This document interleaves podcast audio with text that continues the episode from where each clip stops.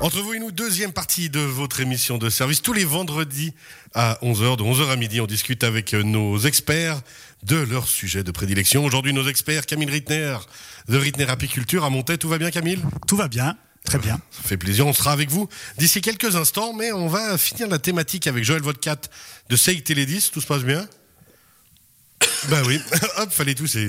Il fallait m'étrangler. Bah oui, ça, en, en cette période, c'est très bien de tousser comme ça à l'antenne. ça va très bien, ça va très bien. Alors, Joël, euh, on rappelle CEG Télé10. On a parlé de la fibre optique dans la première partie d'émission. On l'avait promis, on va le faire. La connectivité à la maison. Parce qu'on a tous euh, différents supports qu'on utilise. Quel est le bon? Alors, ils sont tous bons pour autant qu'ils viennent de CEG Télé 10.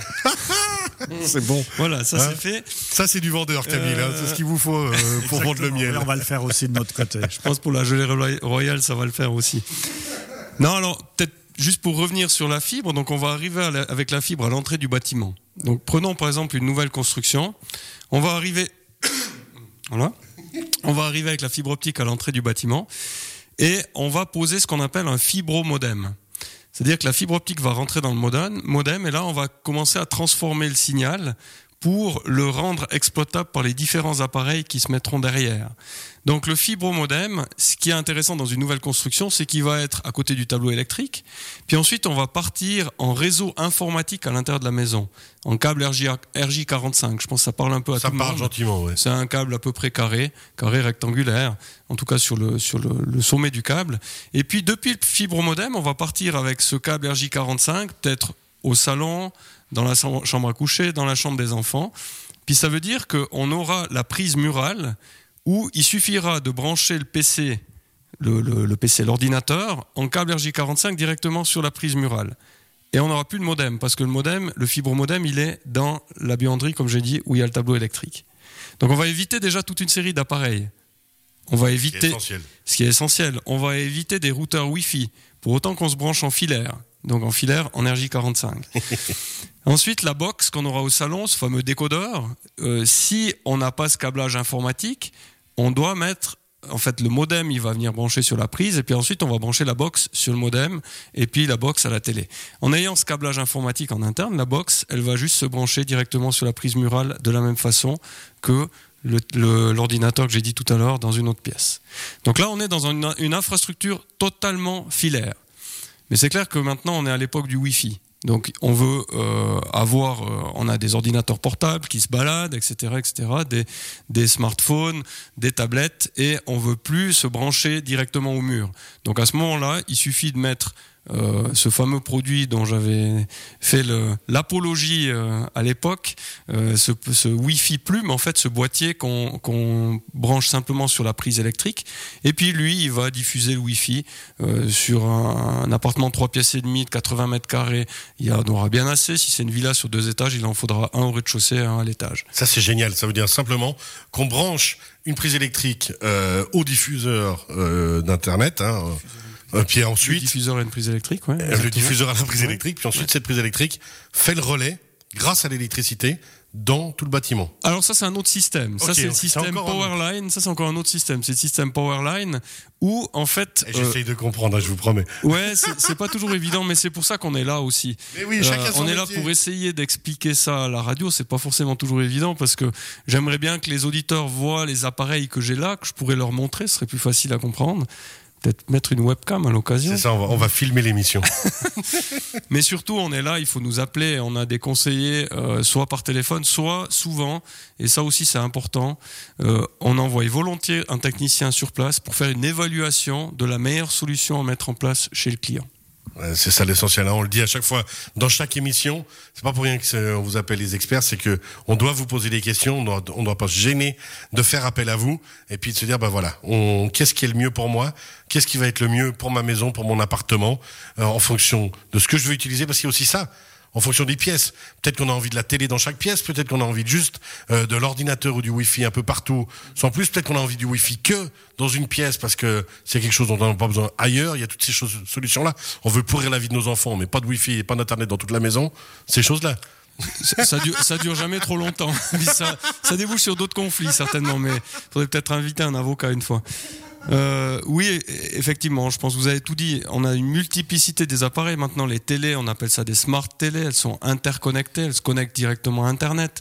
Euh, il y a les tablettes, y a, on a dit, plus de 12, 15 appareils connectés en parallèle dans un foyer. Donc, il faut vraiment réfléchir à une infrastructure euh, de connectivité performante chez soi pour la paix des ménages. C'est ça. S'organiser au mieux pour la paix des ménages. Est-ce que la box de Seik Télédis, elle parle aussi? La box de Seik Télédis parle. Elle a un assistant vocal. Parce que En alors fait- moi, euh, la, la box m'a réveillé deux fois avant que je comprenne le système pour la bloquer, où j'étais sûr qu'il y avait quelqu'un chez moi, en plus une voix de femme à 6 heures du matin. Je vous cache pas que ça fait tout à fait bizarre. C'est un peu ce qu'on appelle les effets de bord, mais effectivement, la, la box Android qu'on pose chez nos clients depuis maintenant une année a un assistant vocal et c'est assez intéressant parce qu'il suffit de, de s'adresser à la box en disant euh, Peux-tu me donner le trajet le plus court de où j'habite de Saillon à Martigny? Et il va vous répondre en vous disant euh, le trajet le plus court, c'est de prendre le bus à tel endroit, etc., etc. C'est extraordinaire. Ça va Camille? Ça va très bien, oui, merci. C'est Camille, très intéressant. C'est passionnant. hein. Passionnant. Merci beaucoup Joël Vocat. On rappelle Seik Télédis, euh, seik-télédis.ch pour toutes les infos.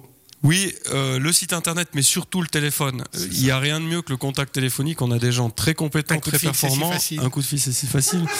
On a des gens très compétents, très performants, très sympas qui répondent. Et euh, comme j'ai dit tout à l'heure, un rendez-vous sur place, une évaluation de l'infrastructure pour avoir la meilleure solution adaptée aux besoins.